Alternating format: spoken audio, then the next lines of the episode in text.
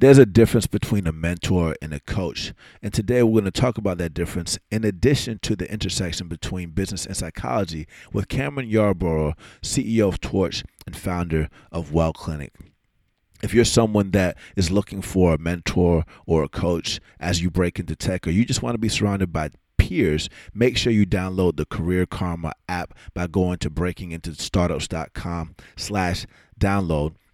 Or if you just want a support system and you want to be connected to anybody in tech, make sure you go to breakingstarts.com slash download to get the Career Karma app. Because on today's episode, you're going to understand the importance of therapy, the importance of mental health, the importance of coaches, and how historically it has been inaccessible to people and how Cameron is using his background to democratize this for the world.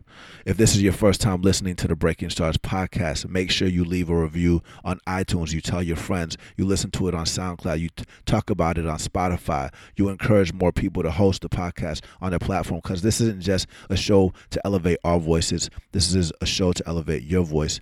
And if you have any feedback for us, positive or negative, please let us know. Our emails are Ruben, Artur, Timur at breakingintostartups.com.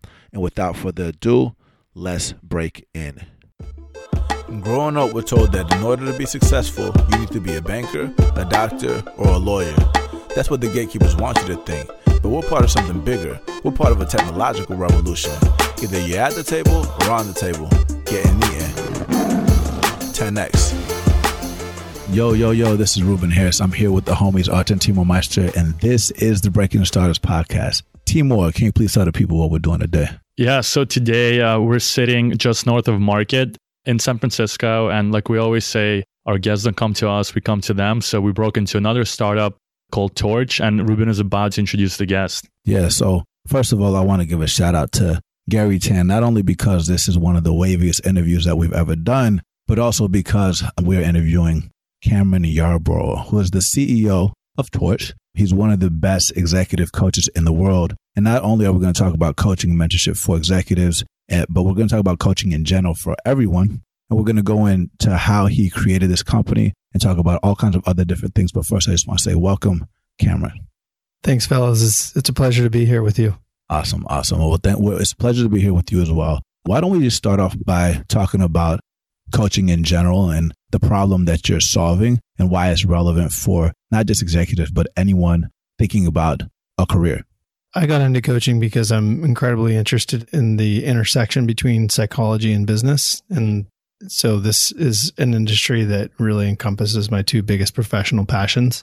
And I would say about the executive coaching industry in general is that it kind of started out as something, it sort of originally evolved out of sports back, you know, 20, 30 years ago when people saw that, you know, professional athletes were having these individualized coaches that were helping them succeed. I think what happened was high profile professionals started to kind of get see this happening and they wanted to have a coach for themselves. The people who were a natural fit for this role came had backgrounds in psychology, which is where some of the stigma I think originally with coaching came from is that it carried with it some of that stigma that therapy carried with it. So people were kind of clandestine about it. They didn't want to talk about it. They didn't want people to know they were working with their own, you know, executive mm. coach, mm, yep. right? So, but eventually what happened is people came out of the closet about the fact that they were working with coaches and these were very high profile people and they were incredibly successful people. So over the course of the last couple of decades, coaching has turned into this sort of elite service that very, very highly successful people get to benefit from. Got it. Got it. So that makes a lot of sense. And to your point, speaking about athletes, you would argue that like if it wasn't for Steve Kerr, the coach of the Warriors, they wouldn't have won so many games. And these coaches tend to be only for people that are elite, but how are you, what problem are you solving related to making this more accessible for people? Yeah. So originally, these individuals who branded themselves as executive coaches would charge, you know, and they still do charge thousands of dollars an hour for their service. So if you want to work with any of the highest profile coaches in the country, you're going to pay anywhere from $500 an hour to $5,000 an hour. Wow. I'm not exaggerating. So obviously those prices aren't available at those rates. Coaching isn't available to people who are farther down the quote unquote power stack within the organization, right? Mm-hmm. Yeah. So this was the problem that I saw. I would walk into organizations, I would be coaching the CEO, but I would see mid-level managers, I would see individual contributors who would all could also benefit from coaching, but I couldn't access them and they couldn't access me. So I set out to try and solve this problem in order to democratize the service. Got it. Yeah. And when it comes to coaching, I think everyone has an idea of like what a athlete's coach does. What does a coach uh, of a CEO like? What kind of advice? What kind of problems does a CEO have that they might need like someone like a coach to come in and advise them on? So a lot of people think that coaching is really about, you know, finding a mentor, someone who's going to give you tactical advice about the problem you need to solve next. But generally, leaders who are hiring coaches aren't using a coach for tactical advice. They'll use their board members for that, or they have specific tactical advisors who are giving them counsel on how to solve the next strategic problem. What an executive coach is actually doing is helping them manage their own psychology and their own emotions as many startup founders will tell you, they're they're consumed by this constant undying feeling of dread on a day-to-day basis. Yeah, we could relate to that. Yeah, been there. People oftentimes will come to coaching because, you know, they'll have a couple of ideas about why they want to, you know, problems they want to solve and what they'll sort of how they'll lean on their coach, but really what's motivating them is this feeling of dread that comes with this incredible challenge of creating a startup. Yeah. And it sounds like it's a it's a you know, when it comes to supporting someone emotionally, sounds very manual. And I know like historically people have said like, well, coaching and mentorship isn't scalable. And I know that you have some kind of software play to this. How are you thinking about addressing this problem from a technology perspective? I know you mentioned some things about tracking. Like, what does your software do for people? So it's true that coaching as an industry has been a very, very fragmented market, right? And so this is one of those sol- problems that we want to solve by creating this global marketplace of executive coaches, all of whom who have graduate degrees and domain experience, and that we sort of pre-select as they kind of come through our selection process, and we filter out the best ones, right, and and, and import them onto our platform. So that's part of the issue is that we have to do the vetting to find the best people the other problem we're trying to solve is that historically coaching has not seen much innovation in terms of software and analytics. So this was a problem I always saw as a coach myself is that there was very little available in terms of how to track mm-hmm. the outcomes that come from coaching, right? Yeah. So the industry has seen what's called a 360 review and that's been an important that's been a, a product that's been available in the coaching industry for quite some time, but that's kind of been it. It's really a, a robust survey. Yeah. So what we're doing is building an, a software platform that encompasses a 360 review, but it also encompasses a, a similar what's similar to an, an OKR platform, Got which it. is once we get the results of the assessment back, the software then populates a set of goals for that person to work on. The coach has visibility into those goals. The mm-hmm. the employee has visibility into those goals, and then we measure that progress over time. And then lastly, it's very important for the HR department to have some sort of a gauge into whether the coach is making progress with that employee. Got right? Because you're asking them to foot the bill. So yeah. so we have a dashboard that allows the HR department to log in and see how their employees are doing over time. Yeah. yeah. And what are some of the examples of the like progress, quote unquote, or OKRs that people could set for themselves? So if it comes out, turn as a result of my 360 review, it turns out that I need to work on executive presence. I may be assigned to go watching some TED Talks mm-hmm. or reading a book or taking it enrolling in Toastmasters so that I work mm-hmm. on my mm-hmm. public speaking, etc. Mm-hmm. So they're typically things that are soft skills based, but mm-hmm. translate into more powerful leadership. So then, yeah. would your platform track like them taking the class and would show you like at a quarterly review, like, hey, this person did X, Y, Z to hit his goal? Yeah, it still requires that the employee self-reports that they actually okay. did did okay, take the it. class yeah. and that they did actually watch the TED Talk. Mm-hmm. Yeah.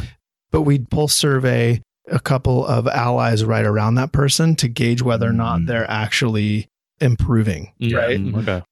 So if we're working with an employee, we will pulse survey the manager, a colleague, maybe a direct report and say, "Hey, is is Joe actually improving yeah. at executive presence. Gotcha. Interesting. So they get a feedback loop from them, and then that's also fed to like an HR department so they can see visibility into how that person is doing on their task. Right. Our basically our whole methodology is built on productizing feedback. Yeah. Got it. Got it. So it sounds like setting the OKRs, and maybe I'll ask you kind of two questions. One is what is an OKR? The other one is how can someone who's looking to break into tech apply the approaches to their own kind of journey and tackling like learning new skills?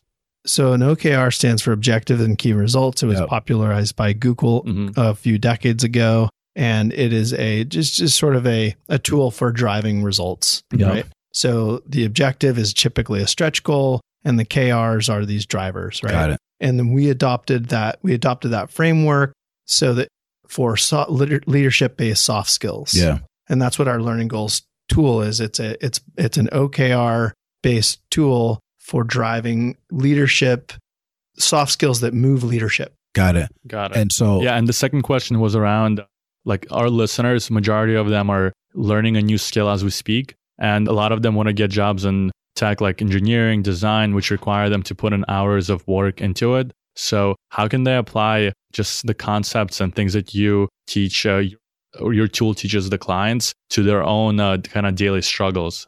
So how can they the question is how can employ someone who's not already working at a startup, hmm how could they apply some of what Methodology, what- methodology. Yeah. okay. That's a great question. I mean the the first thing that I would recommend to people is is reading. hmm You know, when I wanted to get in, I started just reading a tremendous amount. I read books, I read articles, I read books. So I just did a tremendous amount of research to help me get here, to help me kind of break in, if you will.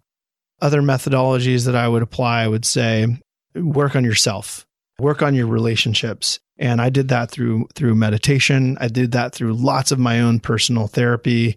Um, I did that through my own journaling and my own writing. So these are the ways that I cultivated greater sense of self-awareness so that I could get into the position where once I am in leadership that I would be able to more likely to Yeah. succeed. And it sounds like the advice you're giving, it's about looking inwards because a lot of people think, how can I go outwards and like go to meetups or look at different courses? Your advice sounds like they should look at themselves and maybe ask themselves what's their learning style and like what is like what are some things they're doing well what can they do better and things like that would you advise how, to have like an account- accountability group or have your peers these provide allies. have your peers like provide feedback around things that you're trying to do and how you're doing with that Right. So what I said earlier that we, you know we're what we're doing at Torch is productizing feedback. hmm So when you're not working in an organization, you have to Yeah. simulate that on your own, right? Yeah. So you could do that through your own peer network. You could do, do that through getting into your own group therapy if you want to. That's another option.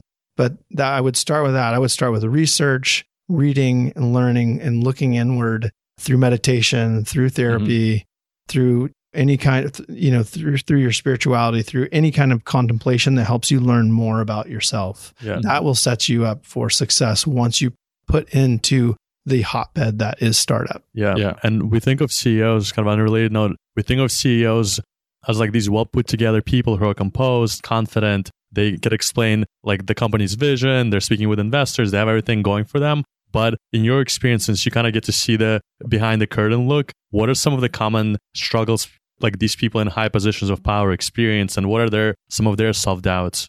Yeah, it's a, it's a great question. I think that CEOs typically are trained to be very very polished when they're in front of the camera or when they're speaking at all hands, but a lot of times internally they're just working just as hard as Mhm. anybody to manage incredible stress, incredible anxiety and incredible insecurity and Mhm. constant feelings of vulnerability. They're just very very well trained at how to present Mm.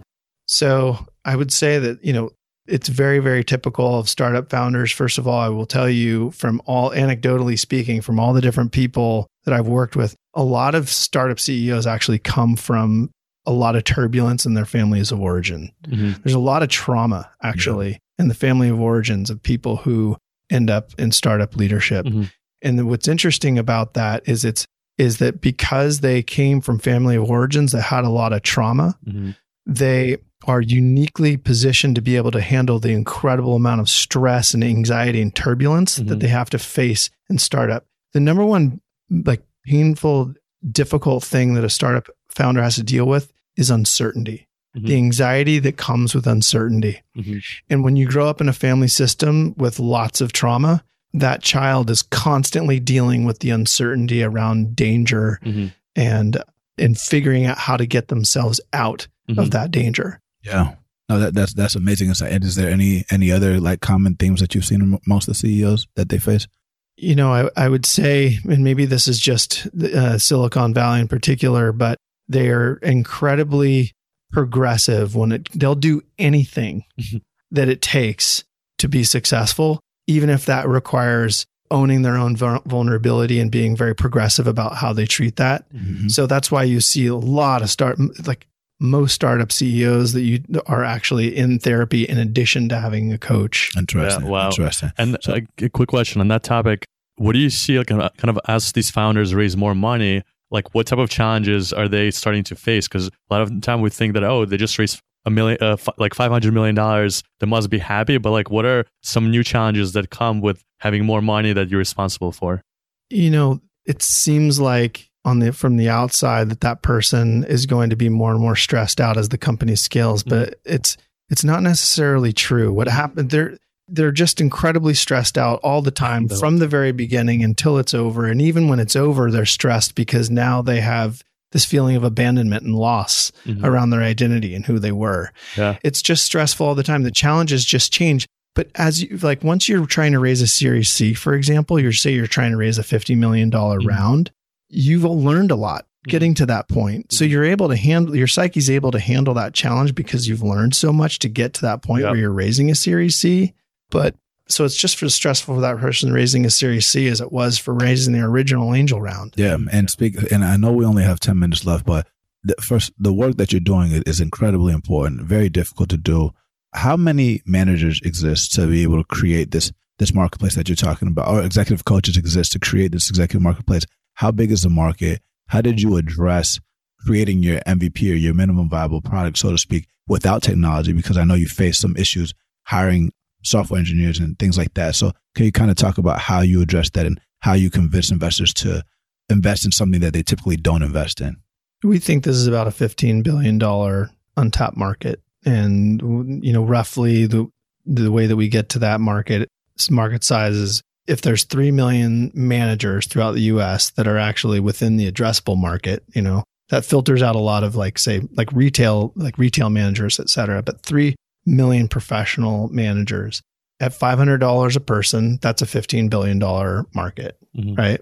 So what was the second part of your So, question? so that's the size of the market. So you know how big it is. You you're able to tell paint that picture to investors, but you didn't have engineers in the beginning, or you had very few technical resources. So you approach things manually, and some people call that doing things that don't scale. So how did you start creating these matches and these allies to demonstrate to investors that this is going to work before you started building tech? And how did you convince investors to put dollars behind it after that? So our MVP, our minimum viable product, was literally just a matchmaking service between coaching, between coaches and employees, Mhm. right? And we just did that via email, and then we would turn them loose on Zoom, and we would send out a monthly invoice. It was really that simple. Like um, anybody can do it Yeah. right? But we did that enough, and we built up the we built up enough recurring revenue that was not that was, and we had very low churn, meaning Yeah. the people that we were matching with coaches were sticking. hmm Mhm. hmm And so with that story, we were able to go to investors and say, "Hey, investors, this is." You know, we have real product market fit when it comes to actual coaching Yeah. we think that there is an incredible amount of software that we can build around this service of executive coaching hmm that will that will make the coaches better Yeah. that will allow us to recruit more coaches from all over the world hmm that will create defensibility and a, and a genuine moat Yeah.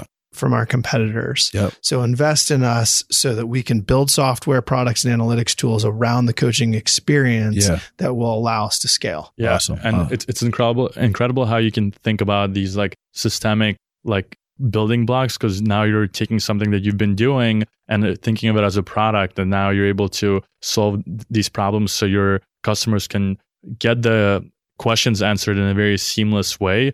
your story is unique because you're also founder of a company and you're founder of a company that's providing this advice. So for yourself, what are your daily routines? Like, how do you manage your own psychology and your own relationship with your employees kind of on a daily basis?